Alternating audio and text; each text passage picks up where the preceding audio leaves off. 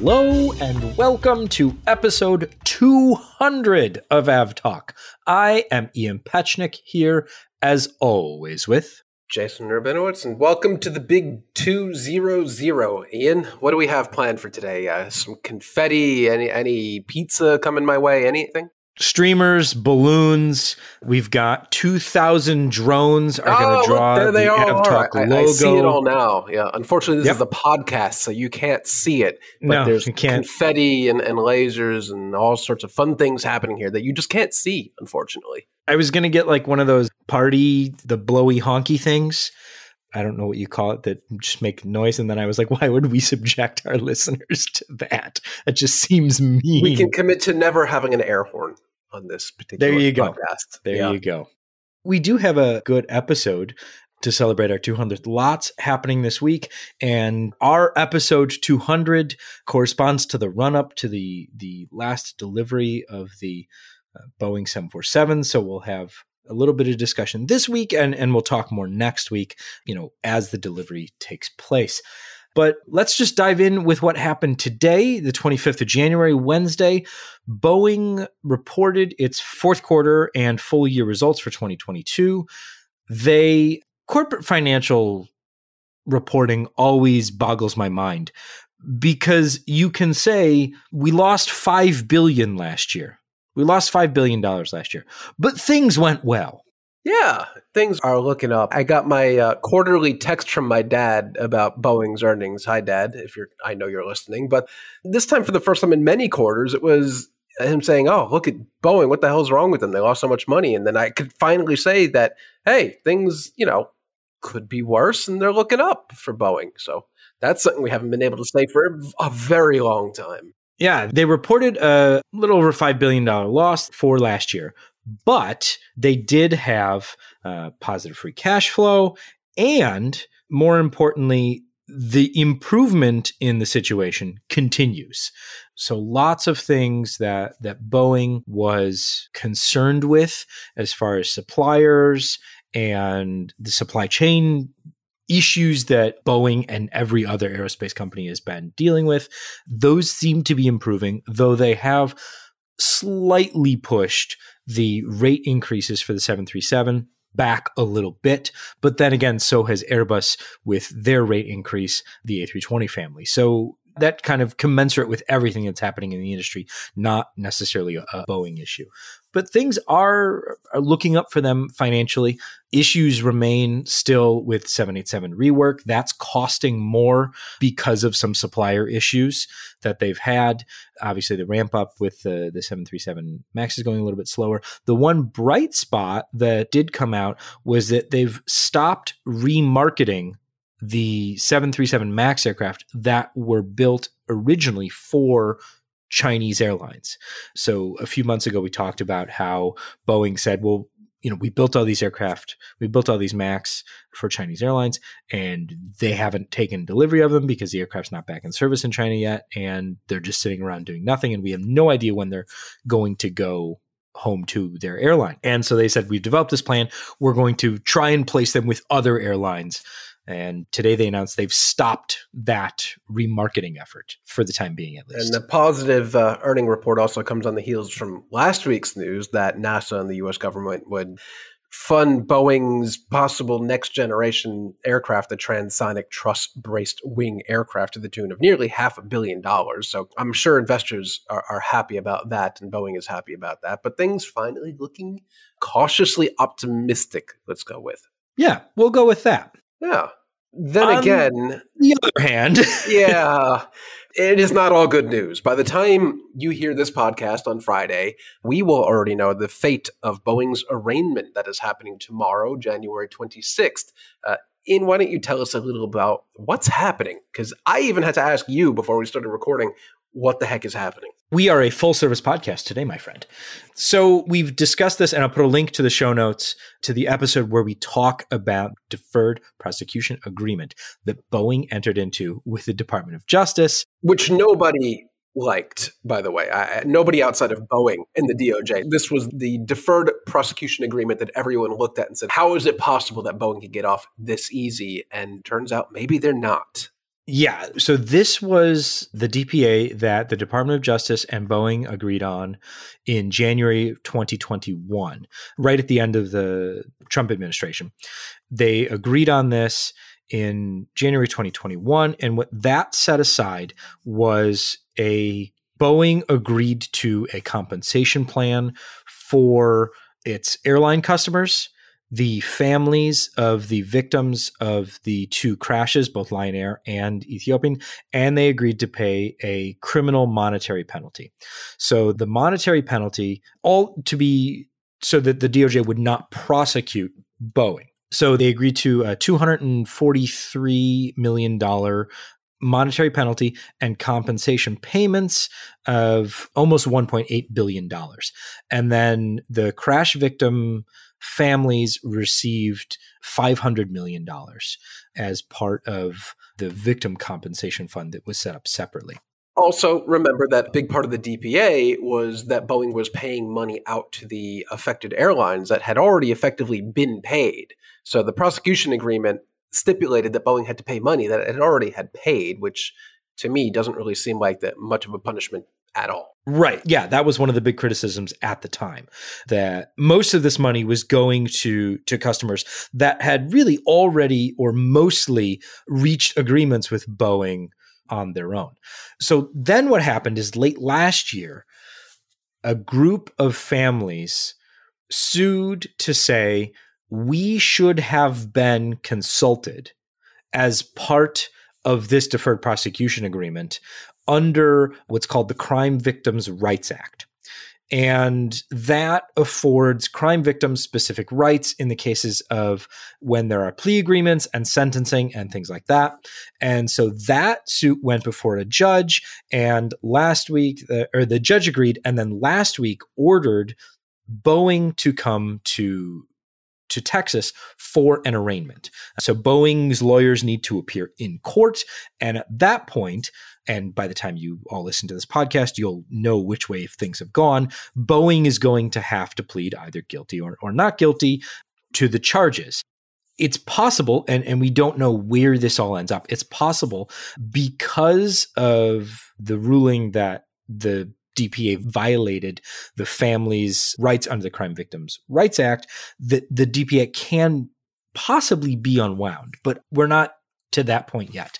Jon Ostrower had a good piece this week in the Air Current about Boeing's Catch 22 is basically we've already accepted responsibility in entering into the deferred prosecution agreement. So it's difficult for Boeing to walk into the courtroom and say, well, not guilty at the arraignment. But if they say guilty at the arraignment, that also opens up a wide variety of, of legal issues as well. So we'll see what happens. We'll know what happens by the time the podcast comes out. But this is the thinking behind all of this, so that, so that you kind of have a background going in. And, and certainly, we'll talk more next week about the results of Thursday's arraignment. Yeah, we'll have to see which poison pill the Boeing lawyers swallow in this case. I'm very interested to see where this ends up. And, and again, by the time this podcast comes out, we will already know. But we are sitting on pins and needles at this point, unfortunately. And separately, two European airlines are now suing Boeing because of this agreement.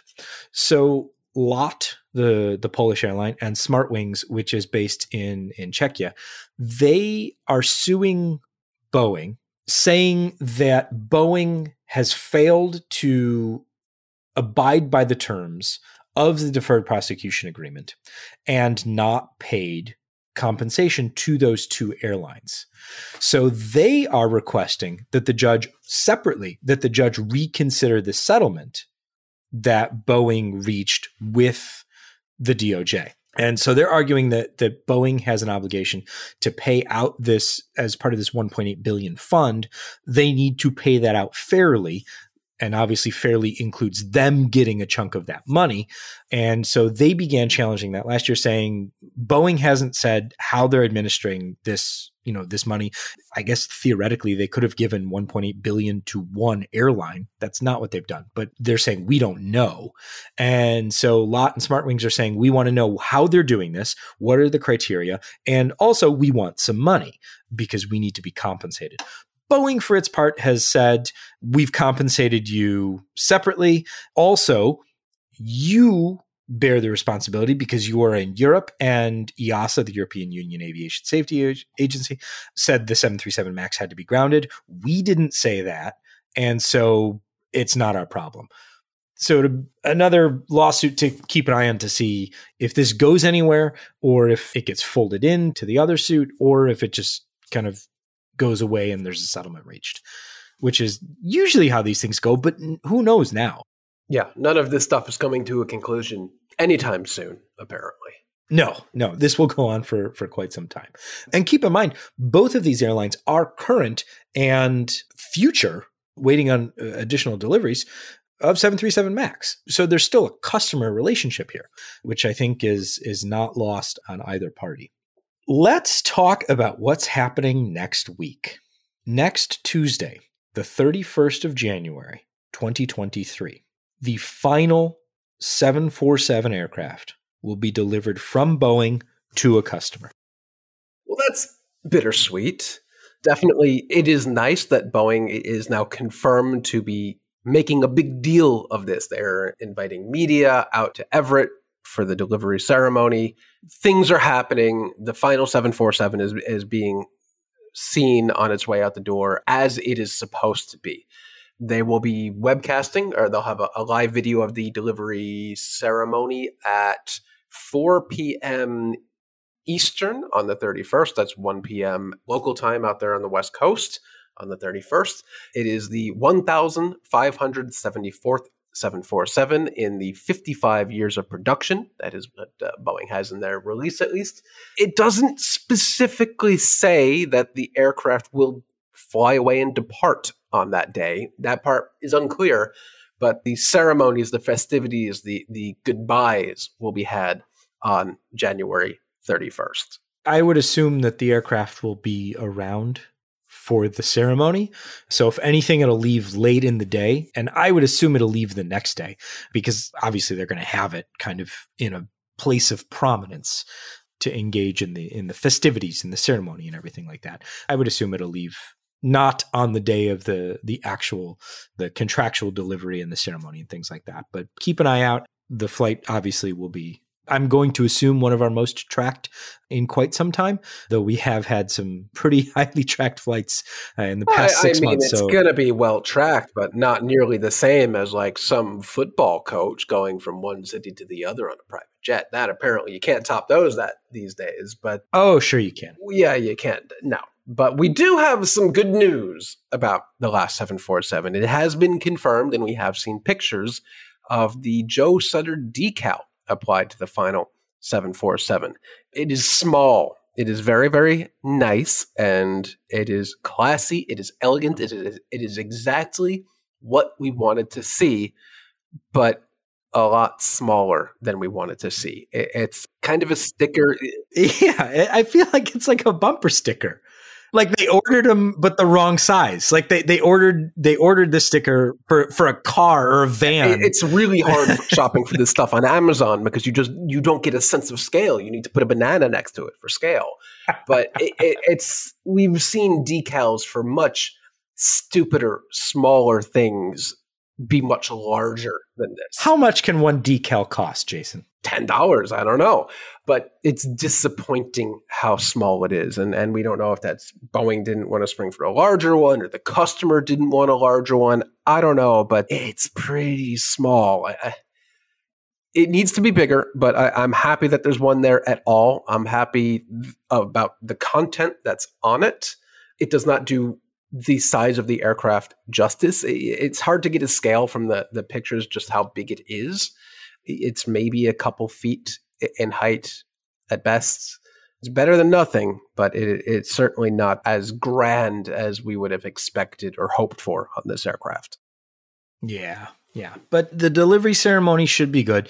It seems that Boeing uh, hopefully has listened to the, this podcast, I assume, and taken our, our criticism of kind of the lack of pomp and circumstance to heart. And it seems like there's going to be plenty of pomp and, and, at least a little bit of circumstance for the actual delivery ceremony. So that'll be good. I mean, it'll be fun to watch and, and see. Unfortunately, I, I can't make it out there, but I am looking forward to watching it online. And we'll put a link in the show notes to the live stream. Trying to think, what is the next kind of like ceremonial final delivery of an aircraft that could possibly be on this scale. And nothing really comes to mind. Maybe the 737 in a couple, at this rate, decades from now, but certainly not the A320 family anytime soon. I don't think there will be any love lost for the A340. The A380 already happened. There, was a little circumstance, but not all that much. I don't even think Airbus streamed it on their own. What would be next? What would be the next major final delivery that anyone seems to care about. I mean, the 767? I was going to say, yeah, but they're going to keep pumping those out as freighters and military aircraft. So those aren't going anywhere anytime soon. I mean, I guess the well, that one already happened.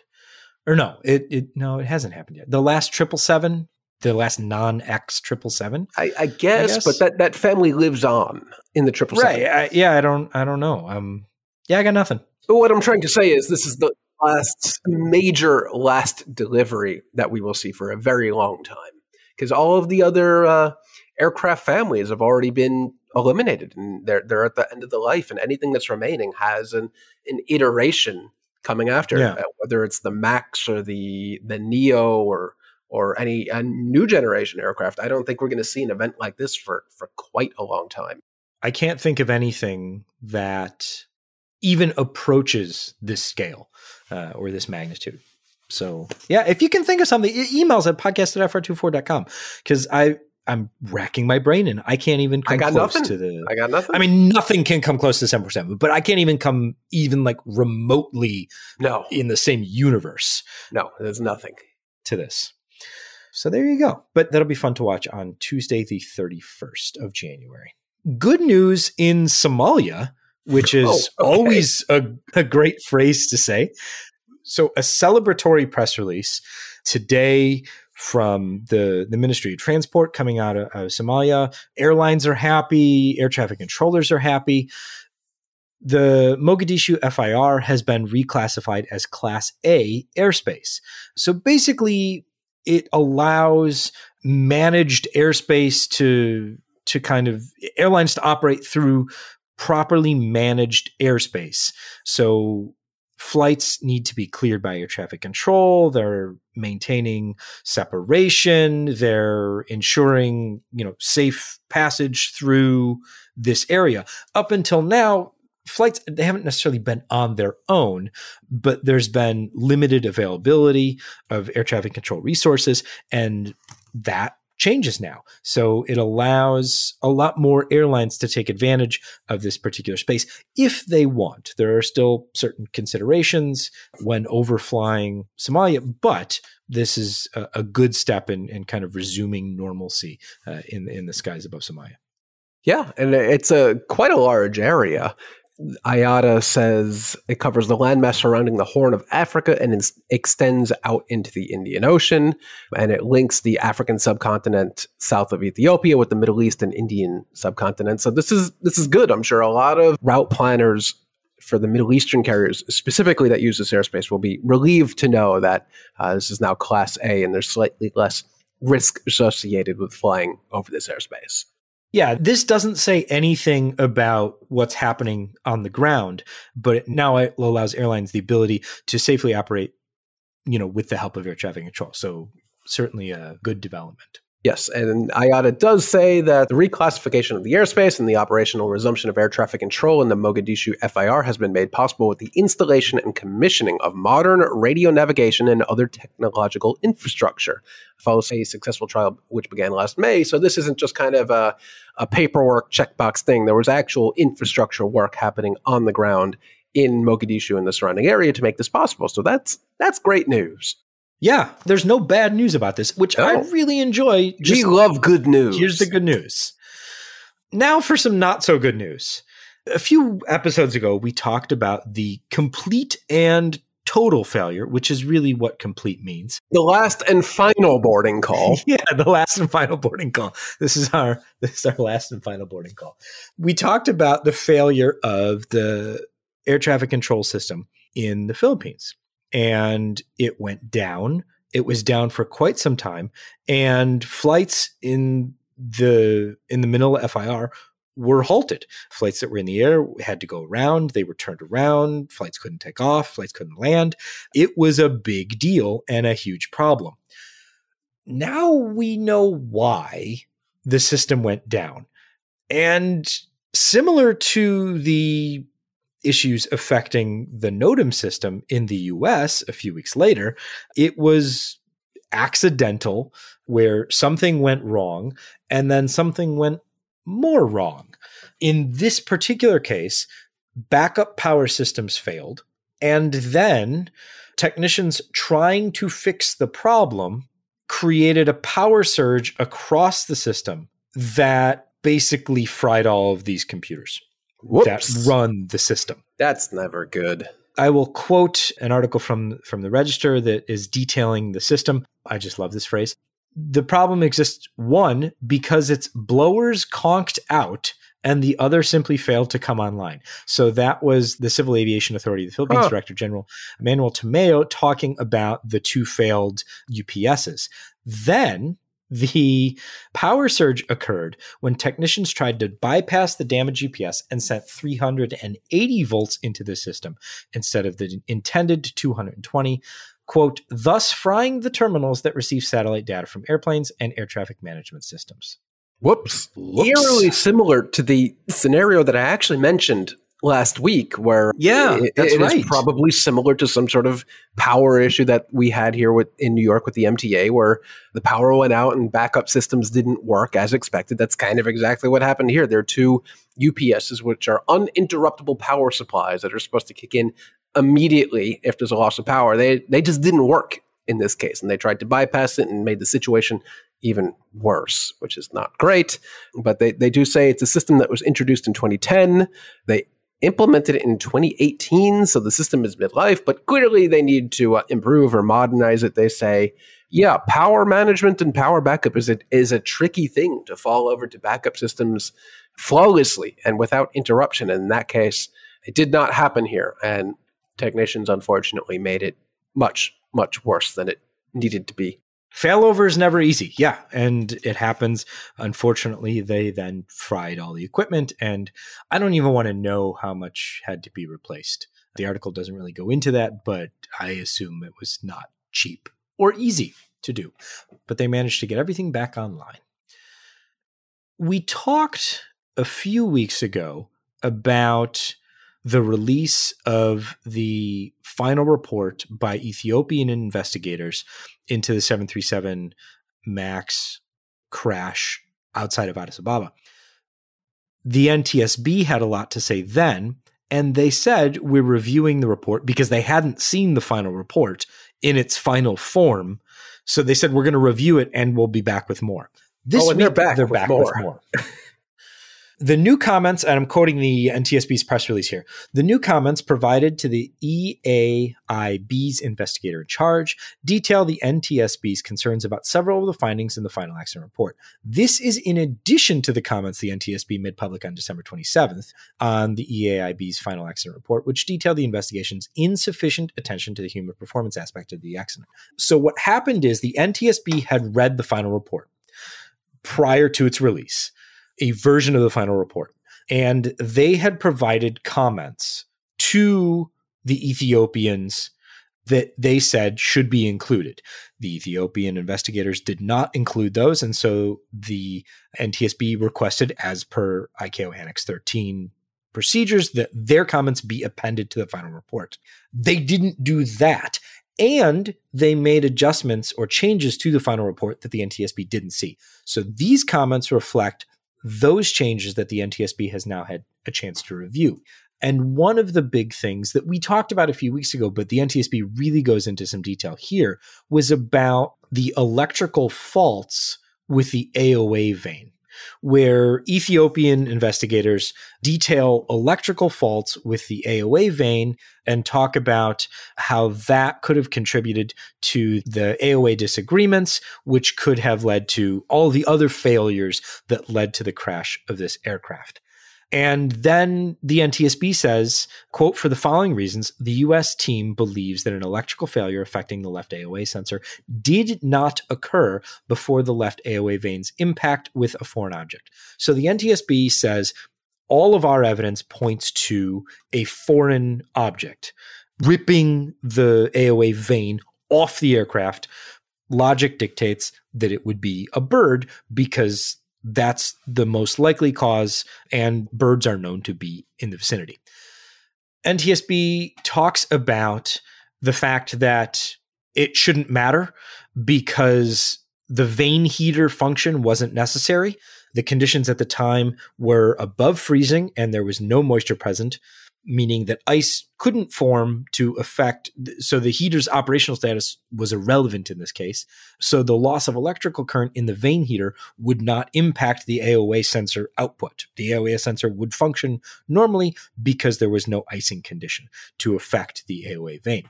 They also say that none of the electrical signals that are being fed from the aoa resolver so the computer were affected getting to the FDR. So there were no problems shown on the FDR. Those problems would have been visible on the FDR. We would have seen an electrical fault in the data coming to the flight data recorder. We didn't see that. Then they say they completely disregarded all of the available evidence that was collected and evaluated based on our evaluation of how the AOA vane is made, how the fault tree analysis that Collins Aerospace performed, and goes through a number of scenarios that this is the most likely case. And they keep going for a number of pages about the AOA vane because I, I think that's something that the NTSB feels that the EAIB's focus on is erroneous in this case. It's not the issue wasn't with the failure of the the AOA vane or an electrical issue. It was a clear separation that led to the AOA disagreement. Yeah, I said AOA a bunch of times. Angle of attack, a bunch of agreements, and then they go on to talk about the MCAS related failures and some of the issues that they have with the report. There, basically saying Boeing sent out the FCOM bulletin, the FAA's airworthiness directive was issued. The EAB says that Boeing didn't send out any information. The NTSB is saying, no, it, was published well before this particular crash. So there was time to read and understand what the changes were and what this information was. We'll put a link to all of this in the show notes because it gets very, very technical very, very fast. But I think the overarching thing here is that the NTSB has twice come out to issue, I don't want to say corrections, but to say, okay, we don't think this is what happened.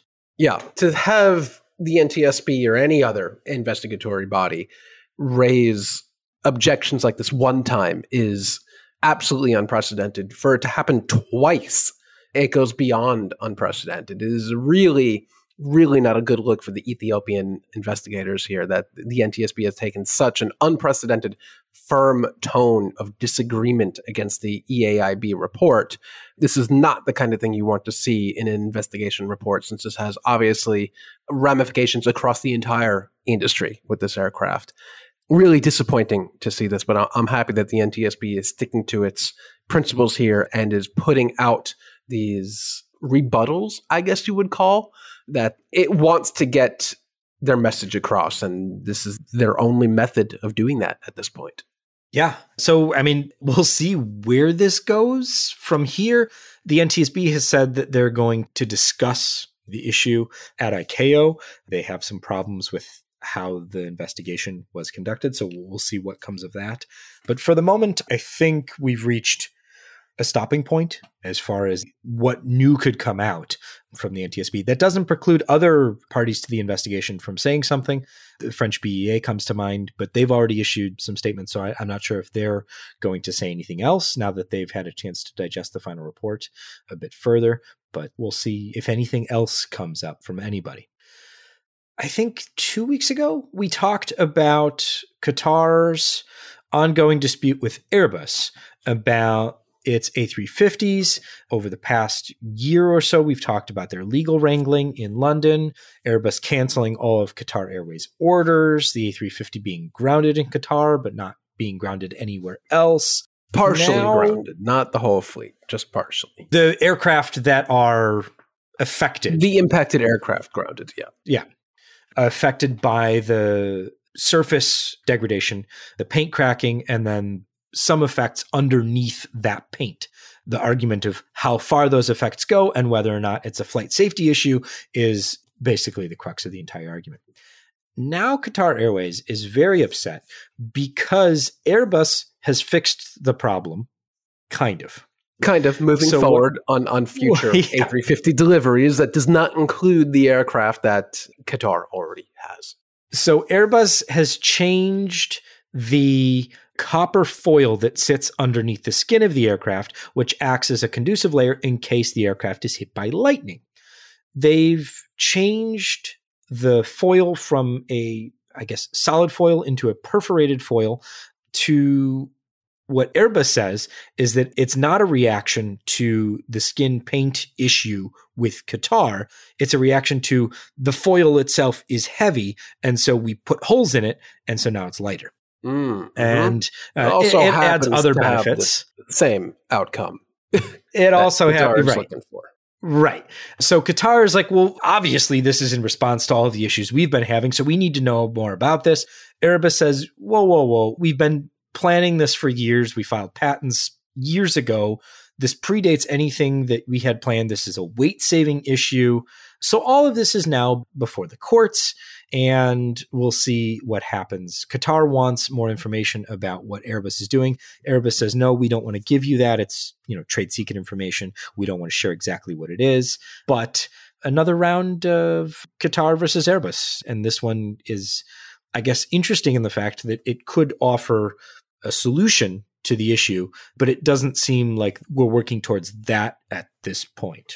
Yeah, and I am here for this court battle. This one just keeps on going, and it's interesting. And I'm sure people at Boeing are sitting back and watching this eagerly as well. I'm sure they would love to know what Airbus is up to with these particular patents because yeah. Boeing also suffers from paint degradation on its 787s, particularly on the wing. I know lots of people have seen 787s with horribly scarred wings with lots of speed tape on them. So maybe there's something Boeing can learn from this if Qatar is able to get the, as you put in our show notes, secret sauce. There you go. Yeah, so that's an update on on a very, very, very long court case that no end expensive too. Very. This is an interesting one. We talked about this in well, a year ago almost now. In last February, we pondered what was going to happen to aircraft that are operated by Russian airlines.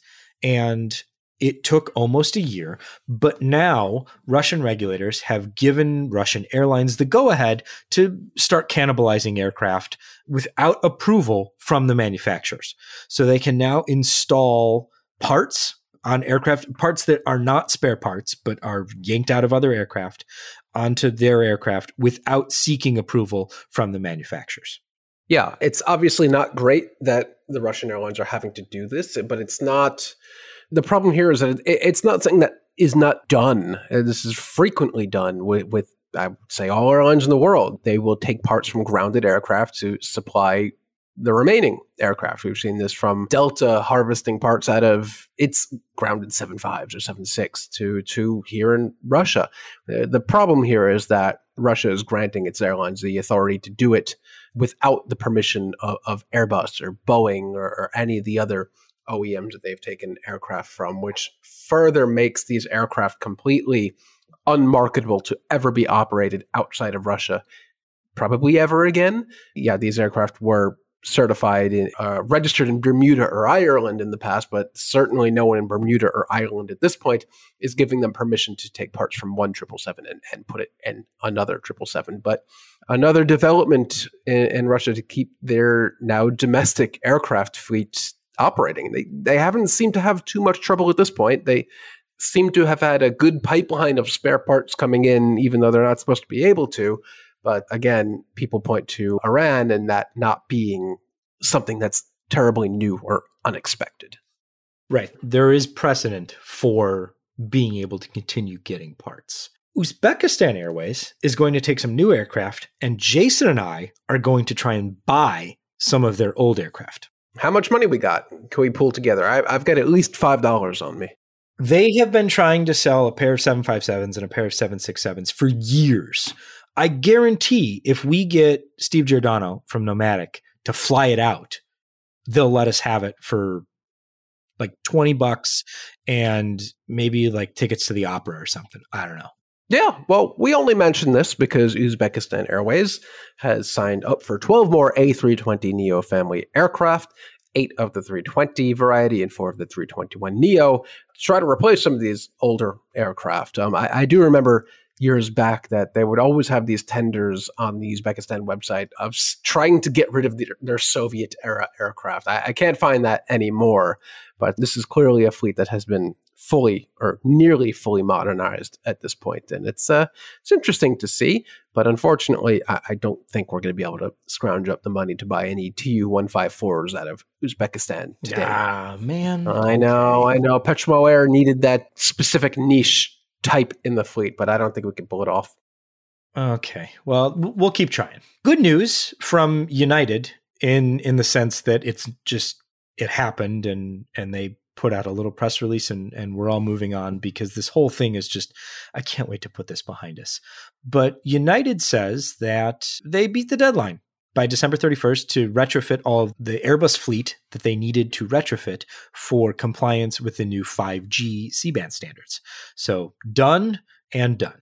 Hey, great. And it wasn't even a press release, it was a little snippet in their like weekly or monthly sales email that I happened to get. I'm not even sure if this was a deadline that they were supposed to beat by last December 31st or this upcoming December 31st. I don't know. I don't care. But what it does prove is that this issue was so overblown that it seems to be so easy for these airlines to modify or replace their radio altimeters that the issue is just so blown out of proportion that they're just like, yeah, we did it. We beat it. No big deal. Life goes on. Okay. Yeah. In less shruggy news, the folks at ZeroAvia have finally flown their hydrogen powered Dornier 228 for the first time. Hey, that's nice. So some really cool stuff happening there. And a 19 seater out of two. Yeah. This isn't like one of those electric aircraft that you know they they charge up and it can seat one and a half people. This is a 19 seat aircraft, so this this is a big deal. But of course, we're still a long way from anything like this entering commercial service. They they're targeting hydrogen fuel cell power commercially by 2025. I think that's probably a bit optimistic, but this is a, a nice step in the, the the right direction for an aircraft that can actually hold people. A 10 minute flight out of Cotswold Airport in the UK last week. And so good job to them. And looking forward to, to seeing a bit more from them as they move forward with the certification, as well as what aircraft they're going to look to in the future for conversion, basically engine conversion to hydrogen engines. They're working towards deciding on which aircraft is going to be up next. So that'll be interesting to see. Yeah. Jason, you have an item about the Swiss that I would like to learn more about. Please tell me more. So I do have some news about the Swiss, and you may know that most of their aircraft in the Lufthansa group actually have, have names of, of favorite national parks or cities or, or, locations they fly to. But the Swiss A220s, I don't believe they had names prior to a release that we got on yesterday, actually. But fear no more, Swiss is going to name 20 of its A220 100s and 300s after tourist areas and resorts that are in Switzerland. Isn't that nice? I am so excited about this because I've just been saying for years, you know, it's about time Swiss names their A220 fleet. That's it. That's it. Regular listeners to the podcast know yes, they're they're going to name their A220s after Swiss tourist areas and resorts to help publicize far and wide the sheer variety of Switzerland's tourist landscapes. Uh, of course, I am reading from a press release there. Over 50 entries were, were received. They were assessed by a Swiss judging panel on their creativity, originality, and their authenticity and their connection to Swiss. And I'm not even going to attempt to read the list of winning destinations because I will butcher oh, them horribly. That's, that's, the only reason I wanted to talk about this. I will not go there, but uh, what will happen is Ian will put them in the show notes and you can read them for yourself because I will not fall into that trap. Oh, that is that is literally the only reason I let you put this in because I Sorry. thought you were going to read me the list. Sorry, but Man. each one of them will enjoy their own physical aircraft naming ceremony within a Swiss hangar, two in Zurich, one in Geneva over 2023. So they're they're making a big deal of this, which is interesting. Okay, I'll, yeah, hey, whatever. Yeah, I, again, not reading any of these, but go read them for yourself. All right, fine. Last and least, the C919's in the schedule for the first time, which means it might actually be in the commercial schedule in the near future. Then we can start talking about it. But it's going on a pair of media flights the end of next month. Not the even end of like, next month. Oh, next week. It's the it's a month away. They popped into the schedule. I saw it. I got excited about it. I appreciated that China Eastern put them in the schedule as MU flights 9191 and 9192. So clearly somebody over there gives a damn that they're putting a new aircraft into service and that they're making a big deal about it on Twitter. And I, I honestly did not expect that from China Eastern because I don't even think they wanted these aircraft to begin with because they were supposed to be operating under one of their subsidiaries to begin with, I think. And then they ended up at China Eastern and they're embracing it. And I, I don't think these are media flights. I have been told off the record that they oh, are okay. technically the first commercial flights of the type, but they are not bookable at the moment. But if you try to book at the right time, maybe you might get lucky. They're going to cap the number of passengers on board. But I don't know, Ian. I, I am oddly excited about this aircraft entering service. It's the first new clean sheet design we've seen commercially with a large aircraft of this size in a very long time in a way that the ARJ 21 did not satisfy our request for a new good aircraft. This one seems to actually tick a lot of the the boxes both inside and out. And I'm excited about it, probably because I can't actually fly it anytime soon. You know, you want what you can't have. And sure, uh, sure. I want to fly this thing. All right. I'll leave it there. I don't want to take away any of your excitement or or ruin this for you. So I'm just going to leave it here. This has been episode 200. Next week we will come back and talk a lot more about the final delivery of the Boeing 747. I hope to have a lot more to say about that after it has happened and anything else that comes up in the next week. There's sure to be something. I am Ian Petchenik here as always with Jason Rabinowitz. Thanks for listening.